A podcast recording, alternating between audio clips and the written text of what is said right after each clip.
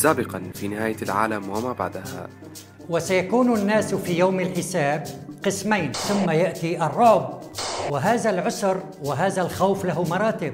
ليس هنالك هرج ومرج وجدل لكن هذه الحيلة لا تنطلي على الملائكة الكرام. والإحصاء يختلف عن العد وتوزيع الصحف وقراءتها هي فقط مرحلة تمهيدية إلى مراحل أخرى من الحساب. إحدى هذه المراحل جعلت الرسول صلى الله عليه وسلم عيناه تزرفان على هذه الأمة.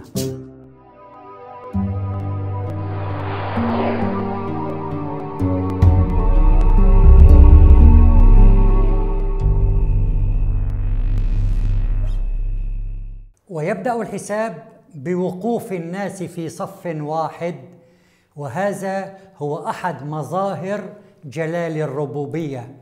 قال تعالى وعرضوا على ربك صفا. والملائكة الكرام سينظمون هذا الصف. قال تعالى والصافات صفا. فالزاجرات زجرا لمن لا يقف منضبطا في هذا الصف. فالتاليات ذكرى يقرؤون التعليمات وتعليمات الوقوف أمام الله. لماذا أحد مظاهر جلال الربوبية؟ كنوع يسمى عندنا التفقد. هل نسينا أحد؟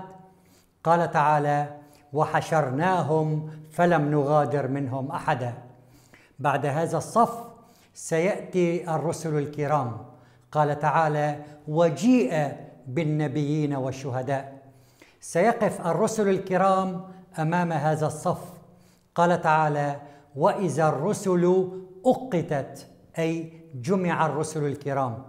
يوم يجمع الله الرسل فيقول ماذا أجبتم؟ قالوا لا علم لنا. اذا سيقف الرسل الكرام أمام هذا الصف كبداية لحساب الأمم. وسيخرج الناس من هذا الصف كل مجموعة إلى رسولها. قال تعالى يوم ندعو كل أناس بإمامهم. الأمة الإسلامية بالوسط ومن حولها كل الأمم.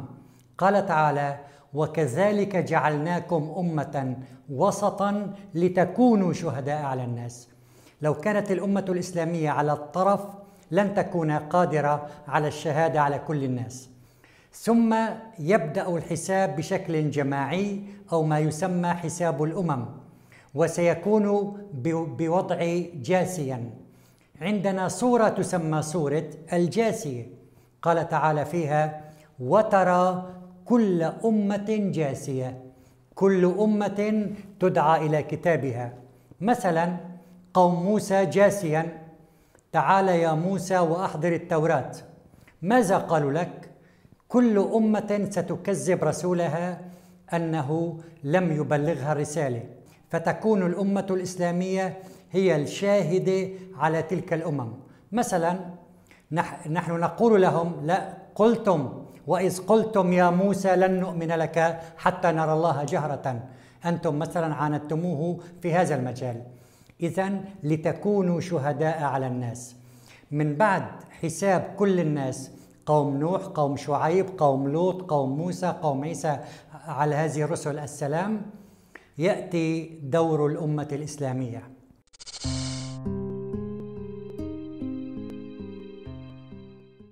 وعندما يأتي الدور على الأمة الإسلامية لن تشهد عليها باقي الأمم.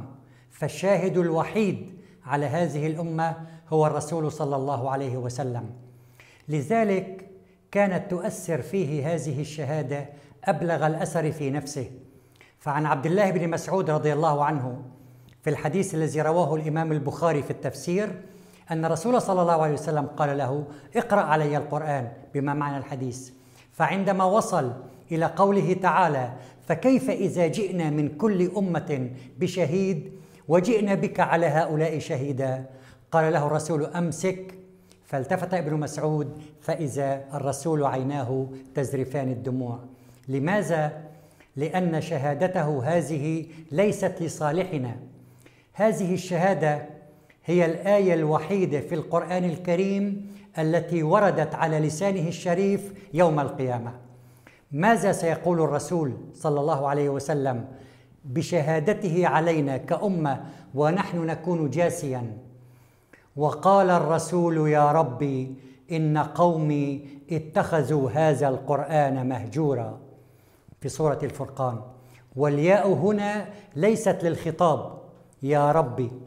الياء هنا للدهشة والاستغراب.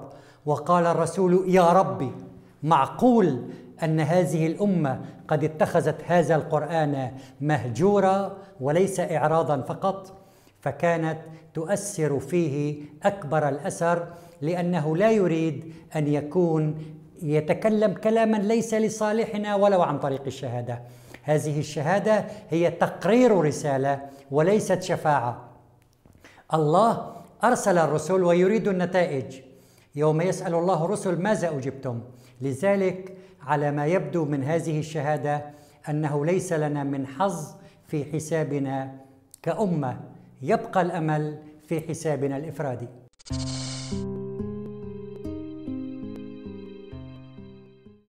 وبعض الأصناف من الناس لن يدخلوا الحساب. منهم الصابرون. قال تعالى إنما يوفى الصابرون أجرهم بغير حساب. ومنهم المجرمون. من هو المجرم في القرآن الكريم؟ المجرم هو من قطع كل الصلات مع الله. قال تعالى ولا يسأل عن ذنوبهم المجرمون لماذا؟ لأن الله لا يكلمهم ولا يزكيهم ولا ينظر إليهم يوم القيامة. مباشرة على جهنم. قال تعالى في سورة الرحمن هذه جهنم التي يكذب بها المجرمون يطوفون بينها وبين حميم آن وأوضح القرآن الكريم أن بعض الأقوام وبعض الأمم سوف يحسم مصيرها بعد الحساب الأمم أو الحساب الجماعي. قال تعالى كذبت قبلهم قوم نوح وعاد وثمود وقوم إبراهيم وقوم لوط وقال تعالى ألا بعدا لعاد وقال ألا بعدا لمدين وقال ألا بعدا لثمود إذا هذه أقوام كلها مبعدة يوم القيامة إلى النار فورا. ومنهم قوم فرعون. قال تعالى عن فرعون يقدم قومه يوم القيامة فأوردهم النار وبئس الورد المورود. إذا هذه أقوام كلها غضب الله عليها بشكل جماعي وليس عليها حسابا إفراديا.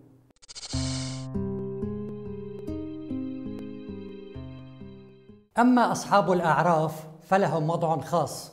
هنالك سورة في القرآن الكريم تسمى سورة الأعراف. ما هي الأعراف؟ هي أعلى أعلى منطقة من المرتفعات يوم القيامة. لذلك نقول عرف الديك أي هي المنطقة الحمراء في أعلى رأس الديك. وقال تعالى عن الرياح المتحركة نحو الأعلى بما يسمى المنخفضات الجوية. قال تعالى والمرسلات عرفا. إذا على الأعراف يوجد رجال فقط ولا يوجد نساء. قال تعالى وعلى الأعراف رجال يعرفون كلا بسيماهم إذا هم الرسل والأنبياء الكرام المعروفون كل نبي أو رسول بسيماهم. ونادى أصحاب الأعراف رجالا يعرفونهم بسيماهم. إذا كل ما على المرتفعات أو على الأعراف هم رجال فقط.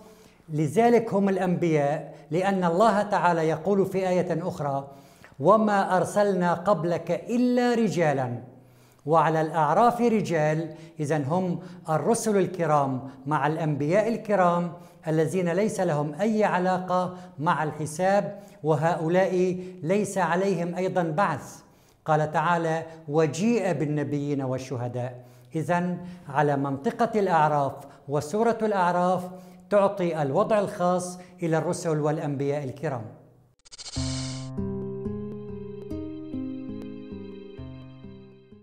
وبعد نتائج حساب الأمم سيأتي حساب الأفراد وأيضا الجميع سيكونون خاسرين بأعمالهم. لقوله صلى الله عليه وسلم في الحديث بما معناه لن يدخل أحد الجنة بعمله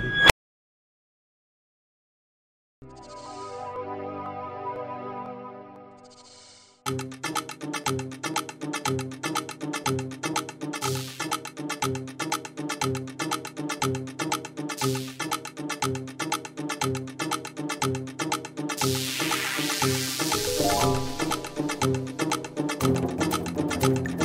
thank you